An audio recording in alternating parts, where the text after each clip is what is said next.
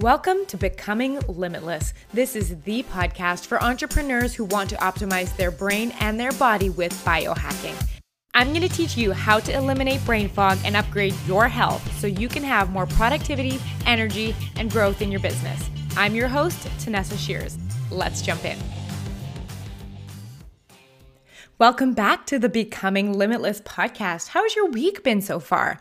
This has been an absolutely wonderful week. We are coming off of like almost two weeks of the most beautiful April weather here in Vancouver, and it is so unheard of to have so many weeks of sun in April and it was warm and I went out walking and like it was just such a beautiful time to enjoy time outside and it really helped offset some of the stuff going on in our life. So, my husband and I, we are making three big life changing decisions right now. So, we're definitely having to really make sure we are honoring our biohacking and getting our sleep so that we can make sure that we are taking care of our bodies while we are making this really fun decisions, which I will talk more about when the decision is made. But today I have an interesting episode for you. It's a bit off the cuff from and a bit different from the episodes we usually do. And I'm really excited to share this with you. It is a bit of a story episode, and there's some stuff I want to read you today because biohacking is about, you know, the art and the science of changing not only the environment inside of you, but the environment outside of you so that you have more longevity, wellness, you feel good, you have energy, you just show up to your life in a vibrant new way. So, today I wanted to talk about something that I've had a conversation with most of my clients about at some point, but I find that we never really talk about it otherwise. And it's specifically to do with how we can advocate for ourselves when it comes for our health when speaking with medical professionals. So, I titled this episode today, Why I Annoy My Doctor, and you are going to find out why I actually annoy my doctor all the time. And I'm sure he's really tired of all of my persistent questions, but I'm going to be sharing some stories with you today, as well as how my being persistent with my own health when talking to medical professionals actually was likely saved my life back in 2014. So I'm going to tell you all about that um, on today's episode. So it's kind of funny when I was thinking about preparing for this episode today, I was like, I actually think I've been annoying to authority figures for like as long as I can remember. And it's probably actually why I ended up being an entrepreneur. I always question things. Tell me why. Tell me how. What do you mean? What does this mean? What does that mean? Explain it to me again. Like, how, isn't this a better way to do this? What do you think if we tried it this way? And that has made me a very successful entrepreneur. But going through university, it actually got me into a little bit of trouble. Like for the longest time, what we used to go to this class uh, when I went to Simon Fraser University um, back like in 2000, what was it, 2010 or something like that. And I was incessantly curious. And i was taking a course at the time called uh, molecular biology and biochemistry or something like that. And i had so many questions all the time that the teacher in the middle of the lecture she stops and she goes well you have another question, question girl. And so she never actually learned my name, but she just called me question girl for the rest of the semester. And it turns out that I had her for another class the following semester. And she started realizing that, you know, I'm a good student. I loved school. I got really good grades. So she upgraded me from question girl to calling me smart girl in front of the entire class, which was mildly embarrassing to say the least, but question girls because I asked so many questions in class because I really wanted to make sure I understood it. And I think that's why I always loved school and excelled because I didn't just remember things, I understood them on a fundamental level. And I was taking an organic chemistry class probably a couple semesters after that. And I was asking again, I had a lot of questions, and the teacher just said, okay, you've reached your question limit for today. You can come to my office hours if you want to continue asking questions. So I, like I said, I've not only been like that when it comes to school, but I've been like that when it comes to, you know, when I used to work as an employee.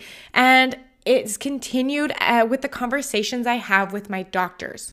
Now, I do want to be super clear in saying right off the top of this podcast that it isn't to discredit the medical profession or discredit doctors or, you know, the practice of Western medicine in general.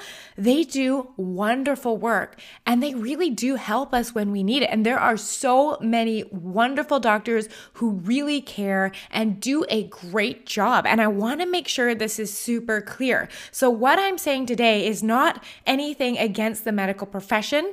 It's that it is our responsibility to be our most clear and effective advocates. And the purpose, like I said, it's it's the power of taking an interest in what is truly best for your health and always questioning everything, even if it seems to make sense on the surface. Because if we never take that chance to question, then we might always just be following along with something that really doesn't sit in integrity with us or isn't actually the best solution. So, I really want to talk about how being my advocate saved my life because I refused to take no for an answer. So, back in 2014, I was put under general anesthetic for a surgery at the time, and I woke up and everything was completely fine.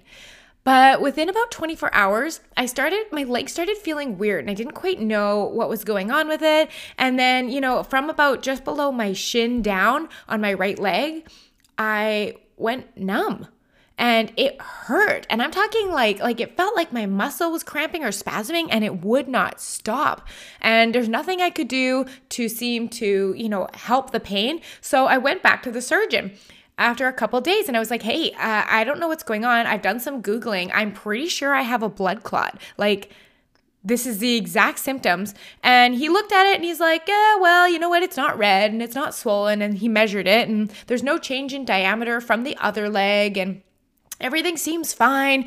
It's probably just because you've been sleeping in a different position uh, recently to recover, and you've probably put strain on your back, and it's likely a pinched nerve. Uh, everything's fine. Don't worry about it. Just take a couple more Advil. And he sent me home. But my brain was going, no, that's not how nerves work. If he's saying I pinched a nerve in my back, that's just not how it works. Nerve pinches don't usually cause blanket numbness. So here's an example like, look at your hand right now. So if you look at your pinky finger and your ring finger, those two fingers are served by a nerve called your ulnar nerve. So if you pinched your ulnar nerve, you would be feeling pain or loss of sensation in those two fingers. Now, your thumb, your pinky, and your ring finger, for example, those are all served by what's called your median nerve. So you would be able to tell if you pinched a nerve because one side or the other side of your hand was numb and the other side was not. That's how nerves work. But if you were to block the blood flow down to my hand, my whole hand would go numb. And I'm like, this doesn't make any sense. I have a blood clot. Why is nobody listening to me? And like, I'm certain if it was a nerve, this wouldn't be happening. I had to have a blood clot. So I went home crying. And I remember that evening my family actually went to the PNE, which is just like this large fair that happens in Vancouver every year. And I was walking around and I remember having to keep sitting down because I thought like I was going to rip my calf off. It felt like a Charlie horse that wouldn't quit and something wasn't right.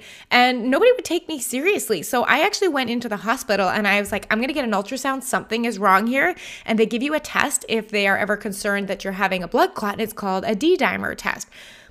And like I said, I was sitting in the emergency room and they're like, well, you have no heat off of it. There's no redness, there's no swelling. Um, they kept insisting that I was fine and kept giving me this, like, mm, you're fine smile. And I was being so persistent. I was like, no, I want an ultrasound. And of course, that D dimer test that does test for, you know, the presence of blood clots, it came back that I had a blood clot, but they're like, that's normal. You just had a surgery. That is going to be high. That what we totally expected that you have no symptoms of a blood clot. And so they sent me down for the ultrasound because I was being so persistent. And I was watching the tech do the ultrasound on my leg. And if you've ever been to an ultrasound, they maybe take 10 or 15 minutes, but this ultrasound took 45 minutes. And she was fixated on one specific spot. And she kept going over it and over it and over it and taking pictures and taking pictures and taking pictures and sent me back to the waiting room and I was sitting there. The doctor calls me in and goes, you actually have two blood clots. And I was like, I knew it. And I felt so vindicated, but at the same time, so scary. So this doctor was like, you know, I really don't think you should have been on birth control in the first place and was lecturing, which is completely unprofessional because I mean, that's up to me as a woman if it's my choice that I wanted to be on at the time. And the doctor sent me home with aspirin for two blood clots in my leg. And I called my family doctor from home that night, bawling my eyes out. I was like, I have two blood clots and I don't want to die because if your blood clots, if you have DVT, which is deep vein thrombosis, when you get blood clots in your lower leg, they can throw off clots, they can move, they can end up in your lungs or your heart or your brain. You can stroke, you can have a heart attack. Like, this is a serious thing. And I called my family doctor and he prescribed me warfarin, which is a blood thinner. And I went on it right away and I ended up with migraines and having a severe reaction to it and ended up in the ER again where they re ultrasounded my blood clots, and these two blood clots had traveled up my leg and were moving towards my heart, my brain, and my lungs. Like literally over the span of a week, they had moved. They were on the move, and this is terrifying at this point. And if I hadn't have insisted that I got that first ultrasound, if I hadn't insisted and called my family doctor and said, no, that something else needs to be done besides the aspirin. Who knows? Those blood clots, you know, they may have traveled further. So I ended up in the ultrasound or in the emergency room again, and they had to give me like injections of heparin and they had me on warfarin for three months and all of that. And it did dissolve the clots and everything ended up fine. But in the span of that last three months, two doctors gave me that, mm-hmm, I'm sure it's just fine, don't worry. And had I not been so persistent and advocated for my own health, I could be dead right now. So I I can't tell you how passionate I am about questioning everything. So often we are sent home from the doctors, and I mean, I've, I've heard this from my clients and I've experienced this myself, and we're told it's in our heads or we're sent home and just to suffer in silence. Like, well, they can't figure it out. So maybe take an aspirin. Here's some antidepressants. I don't really know. And even worse, it's especially common with women. And when we talk about being chronically tired, like we go in and say, I don't know what's wrong. My libido isn't feeling that, you know, it's not there. I'm tired all the time. Or we go in and we talk about menstrual issues like my period's been missing, or I'm having severe pain every month, or I'm experiencing endometriosis. Like, there is no I have found it is inadequate for the most part the way we are being treated. And like I did say at the beginning, this is not all medical professionals. There are many wonderful doctors, but I want you to be aware and know when it is time for you to advocate for yourself. So many clients I've had have been brushed off or told that their problem was that they needed to lose weight when that's where they were going for in the first place. Like back when I was a personal trainer and owned my own business, I whenever a new client started with me, if they had any joint issues or you know high blood pressure or um, if they ever had dizziness spells or on heart medications, all which are you know normal when we start to go and want to lose weight, these are usually the case. So I would send these clients with a form to the doctor, and the doctor would refuse to sign the form, so they couldn't legally work out with me. Like my insurance wouldn't cover me, and it was just this like how the heck are we supposed to be helping people when we're not giving them the tools they need to get started, right? Um, and like a lot of these clients that will go in because they are struggling to lose weight, the doctor's just like, well, it's hormonal. Um, there's not really much I can do for you here. And instead of like actually listening to them and seeing that that was something that was holding them back from losing weight, and we're way too often told that we're too concerned about our health and that the tests that we ask for is not needed you just want it, but there's no actually need for that, you know, that vitamin nutrient profile, that food sensitivity testing, that hormone panel, that blood sugar test. Like, I can't tell you how many of my clients uh, have experienced something that I'm like, we need to look further into this, but have their doctor deny that. The family doctor that I'm actually currently per, uh, seeing right now, he Oh, it drives me absolutely crazy because this is exactly what I'm talking about. Whenever I am really worried about something or I want more answers, he likes to like you know, have a look at me and be like, you know what, Tanessa, I'm going to prescribe you something. I'm going to prescribe you good old fashioned reassurance. And one of the examples of a time that he did this is when I found out I was pregnant. I was five weeks pregnant. And if you've ever been pregnant before, like, especially for the first time, it is a whole host of emotions. Not only are your emotions not as, you know, rational as they usually are, but you're scared. Like, I I was like, do I want to do anything wrong? Like I want to make this baby healthy. What can I do? And I came in for a regular appointment and he's like, "Oh, we're going to do a pap on you today." And I'm like, "Wait a second, is that safe to be doing that? Will that something happen to the baby?" And instead of really walking me through why this was necessary or, you know, if it was necessary, he just was like, "You know what? I'm to give you some good old reassurance and everything's to be fine. And I just bawled my eyes out because, like, I just was feeling so not heard and it felt so condescending. It's another one of those examples of, like, you know, it's all in your head, everything's fine. And I was actually reading a book, and there was a 2010 analysis done on chronic pain in women, and it found that healthcare professionals were more likely to dismiss women's complaints of pains as either being emotional or psychogenic or hysterical or oversensitive. And we're told all the time it's our hormones, and the only options we're ever given are to take a pill or have surgery. So here's my stance on this. If you go to a doctor with a genuine concern or something just doesn't feel right or you're wanting to follow up because you feel stuck and you need help finding an answer, if your doctor is not asking you about your sleep habits, about your stress levels, exactly what you are eating, what your daily movement is like. If they don't ask about those things, but then instead prescribe a pill, this is a red flag this is where you need to go, hold on a sec. What's going on here? I mean, I've worked with clients that are actually medical professionals, they are doctors. And I've had a client that is a general practitioner. She told me that, you know what, we only spend a couple of months studying food in med school. Like it's not a really big focus. We spend maybe three or four months. And then she told me that in her experience, that is the class that Many of her colleagues chose to skip and catch up on the more important workload, like the virology and, you know, the other stuff like that. And so this would be the class that is most often skipped because they didn't perceive it was as important because they thought, I know about food. Like, what? Like, and a doctor actually told me this that the knowledge of food that a physician has isn't detailed enough to be able to use food to heal. And now I definitely, definitely want to say that there are certain conditions, certain illnesses, certain diseases that food cannot heal, and there is a place for medicine.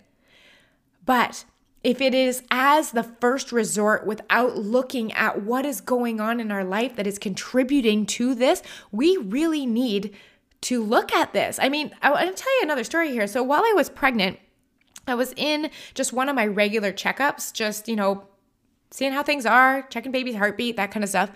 And uh, the doctor's like, How are you doing? And I'm like, You know what? I'm really good. I had a little bit of nausea the other day. It's not very bad, but I mean, it's it's not that bad. And I have a little bit of heartburn here and there, but like all these things are normal. I mean, I have a baby pressing on my stomach and my hormones are crazy. And at the time, she grabs her prescription and wrote me a prescription for an anti-nausea drug and then wrote me another prescription for um, an antacid and i was like i didn't I mean, I just said I just had it a little bit the other day. I don't need a prescription for that. And then, you know, afterwards, after I had given birth, um, I had a catheter, obviously, while I was in labor because I had an epidural. And the catheter had actually damaged my urethra. And so afterwards, I was telling my doctor that I'm like, oh my gosh, I can't pee, it hurts, what's going on? And he wrote me out a prescription for antibiotics for a UTI, for urinary tract infection. I said, wait, I just had a catheter. Like, doesn't it make sense to like check to see if I actually have a urinary tract infection before you give me antibiotics? And he's like, sure, we can order the test, but I want you to start on the antibiotics anyways. And I took them and I refused to actually start the treatment of antibiotics until I got the test results back. And guess what? It came back negative. It was literally just trauma to my urethra that healed with time. And I would have been taking useless antibiotics that would have destroyed my gut bacteria. I mean, one single course of broad spectrum antibiotics can completely wipe out your gut. And so much of the gut bacteria you have, you we need. We need it to digest food and produce specific vitamins, balance our hormones, keep our mental health in check, along with like a whole host of other things. And I mean, this just doesn't stop at traditional doctors. Like I did have a client see a naturopath at one point, and uh, she came home with a whole list of supplements. And of course, you know, the first thing I ask is, okay, why this one? Why this one? What test result came back that, you know, said you needed this one? And my client at the time wasn't sure. And like an example was, you know, the naturopath had prescribed her vitamin D, which I mean makes sense. Most people are vitamin D deficient. And she was taking it, but she was also experiencing a lot of anxiety. And one of the things I remember learning was that high levels of vitamin D can actually deplete magnesium. So there are there is a class of vitamins called fat soluble vitamins and they are vitamins A, D, E, and K. And you can actually overdose on these and have toxicity effects because they are stored in fat. They're not like water soluble vitamins like vitamin B or C that you pee out you can actually go over on these. So I was noticing my client experiencing more anxiety and I was like, you know what? It does deplete magnesium and magnesium is one of those, you know, minerals that is really responsible for our, our mental state and helping keep us calm and everything like that. So I asked her to go back and talk to the naturopath and get her vitamin D levels tested, and they were fine. So when she came off the vitamin D, her anxiety started to go away. So, this is my call to you. Like, when you are given something, ask why. What are you basing it on? Is there a test for that before we put me on a vitamin, a supplement, a pill to fix this? Like, what is the root cause of my symptoms? And is this warranted by, you know, a result that you're seeing or is it just something that most people are deficient in? And that so that you just blanket gave me that supplement.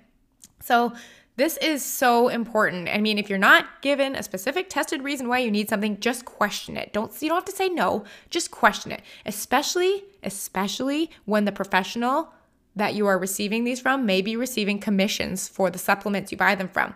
So, for example, um, I know that some doctors have in house supplements that they receive a commission on. And I know this from actual naturopaths that have told me this, and they'll receive commissions on the supplements they are selling from within their practice. So, I always tell my clients hey, if you get prescribed something, you know, first, like I said, ask why.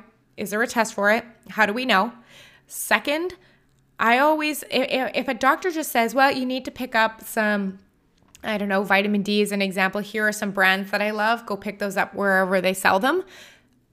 That is something I would question a little bit less than, like, oh, well, you know, you can grab some at the door on the way out. Because I always want to make sure that we're coming from a place of what is actually best for us. So, the other thing I wanted to go into and talk to you today was just specifically why, you know, advocating for our own health and really looking inside for the answers are is something that is really important to me right now. Women's issues are very misunderstood and very poorly studied. So I'm reading, I've been reading a book over the last um, about month and a half now, and I'm almost done it. And it's a book, it's called In the FLO by Alisa Vitti. I am actually going to read a quick section from it right now, and I did put a link to it in the show notes. It is a fantastic book all about female hormones, how they cycle, what to do with food, what to do with exercise, so that it serves your female hormones. So I'm going to read this because this section blew my mind. If you end up grabbing the book, this is actually a reading from page 27 to 29. So here it goes. More than half of all US women are taking at least one prescription medication, and about 26 million are taking five or more doctor ordered meds.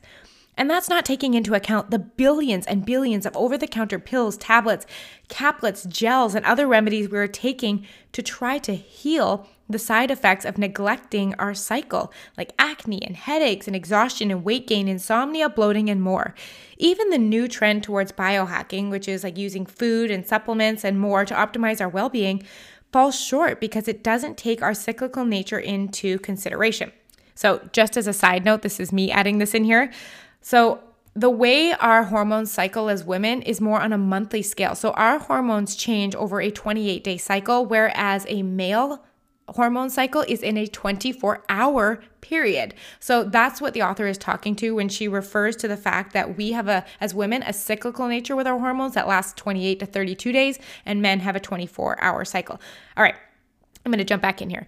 So she says, just look at the diet and fitness industry. Can you show me one trendy, well known diet or workout that's based on women's hormonal cycle? That's because most diet and exercise research has been conducted on men, not women. Check out these sad statistics. Women only account for 39% of participants in exercise studies. When the XX chromosome crowd does make the cut in sports and exercise research, we are often studied only during the first half of our cycle when hormone levels are low, or only if we're taking hormonal birth control. In fact, women have been historically underrepresented in all health, drug, and biological research. Here's a quick timeline of some of the most foundational health research and the shocking absence of women. In the year 1958, a trial on the physical and cognitive changes and chronic diseases that come with natural aging, called the Baltimore Longitudinal Study of Aging, were launched. For its first 20 years, it included more than 1,000 men and exactly zero women. It wasn't until 1978 that women were added to the roster of participants. In the year 1973, the first study looking into the effects of estrogen and the prevention of heart disease included 8,341 men, and you guessed it, no women. In the year 1982, the landmark Physicians Health Study reported the now widely held belief that taking low, asp- low dose aspirin can lower the risk for heart disease. The only problem? The study tracked 22,071 men and not a single woman. The year 1985, by this date, the Public Health Service Task Force on Women's Health Issues concluded that the historical lack of research focus on women's health concerns has compromised the quality of health information available to women as well as the health care they receive. Today, we're still trying to catch up. Why did women get left out of scientific research while men became the standard human representative in clinical trials? There are many reasons, but here are a couple of the biggies. Men are preferred research subjects. Men have only one biological clock, that simple, rhythmic 24 hour hormonal circadian pattern, while women also have the more complex 28 day cycle. Researchers have argued that it's easier and less expensive to facilitate for experiments for the male pattern than for women's hormonal fluctuations. A major drug trial on women that went tragically wrong also influenced this. Another factor that played into our exclusion was a sense of needing to protect women's reproductive processes. Birth defects from the drug thalidomide in the 1960s resulted in the FDA adopting guidelines in 1977, essentially banning women of childbearing age from participating in clinical research. These guidelines effectively cut women who weren't postmenopausal out of the research game. It wasn't until 1993 when the National Institutes of Health Revitalization Act attempted to change things by requiring researchers to include women in human studies and to note any results that differed in women compared with men. We've made inroads since then, but progress has been painfully slow, stalling for long periods or sometimes reversing direction, and consequently, not nearly enough progress has been made, according to a 2015 review in BMC Women's Health. When you realize that our culture's foundational health research has largely excluded women, it's easy to grasp why our health issues are sometimes misunderstood and misdiagnosed. The fact that many of the diseases that affect women in greater numbers receive less funding for research compounds the problem. So that's the end of the passage that I wanted to read you. And my mind was blown. Like, I had no clue how little research was done on women and how important it is, and why there's so little help when we complain of chronic fatigue, or, you know, we're just feeling stressed out all the time, or our libidos are low. Like, it's just not getting the attention it needs. This gives you a lot to think about. And like I said, this isn't not to go see a doctor. This is your call to be your own health advocate. Ask why over and over. Get the test to show what they are prescribing is needed and not just a band aid that never addresses the root cause. A really common example I see of this is melatonin. Doctors tell us to take it without sharing that there are foods that enhance melatonin, that different spectrums of light enha- uh, enhance or ruin melatonin production. The temperature in your room affects it. Why aren't we looking at these lifestyle factors before handing out different drugs and pills? Like melatonin production could be improved in so many people just from altering lifestyle, but it's so quick to go to a supplement or a pill. Be your own advocate. Ask questions, even if it feels like you're bothering them or questioning them or you feel like you're being confrontational. If I hadn't have done that, I might not be here today. Those blood clots, two of them, might have traveled to my brain and I might have had a stroke and died. This is important. Asking questions is okay. Their job is to answer them, your doctors, and you're paying them for it, whether it be directly out of your pocket or through your taxes. If you're in a place like uh, Canada where they are covered through our MSP platform. Look at your lifestyle. Figure out the root cause of what is going on without resorting as a pill as our first attempt to fix it. Like if you have a headache, think what's causing my headache? Instead of you know whipping out a bottle of advil and chucking two down and you know feeling better a couple hours later that's our first instinct. What happens to what if we looked inward? What if we said hey what have i been doing? Am i dehydrated? Is my sleep gone funny? You know what what can i do? Did i eat something unusual? Asking those type of questions. Most of the time we are looking for a quick fix for our problems instead of really addressing why we're struggling in the first place. And this is the center of biohacking how can we change our inner and outer environment of our body for more wellness more longevity more energy and more health everything you eat everything you drink everything you take everything you inject. Always be thinking, what is the greater good? How can I serve my body better? So that's what I have for you guys today. It's a little bit of my story and just, you know, after working with clients for so many years and seeing people suffer because they're not getting the help that they need all of the time and think that they are stuck with that. Keep pushing, ask for an, second opinion, go somewhere else, keep fighting because you never know when you are going to, you know, be the solution to your own problem. It is such a powerful thing. So, if you loved this, I would love for you to tell me on Instagram. Either post it in your story and tag me in it, or if this episode resonated with you, I would be honored if you would share it with a friend, or even better, if you could leave me a review on iTunes. This helps the show reach so many more people just like you and really helps me let me know that you know you're loving the podcast and you're digging the kind of stuff we talk about.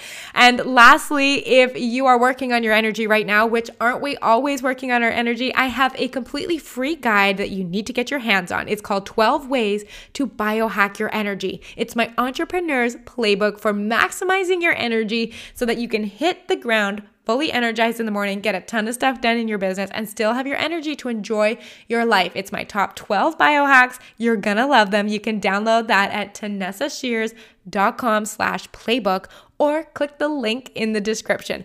I hope you have an absolutely wonderful week, and I will talk to you next time. Bye. Ready to begin each day feeling energized and focused? I'd love to work with you one on one. In my Becoming Limitless program, you're going to learn how to optimize your brain and body with science and biohacking so you can be highly productive and grow your business faster. Join me over at tanessashears.com slash work with me. I'll see you there.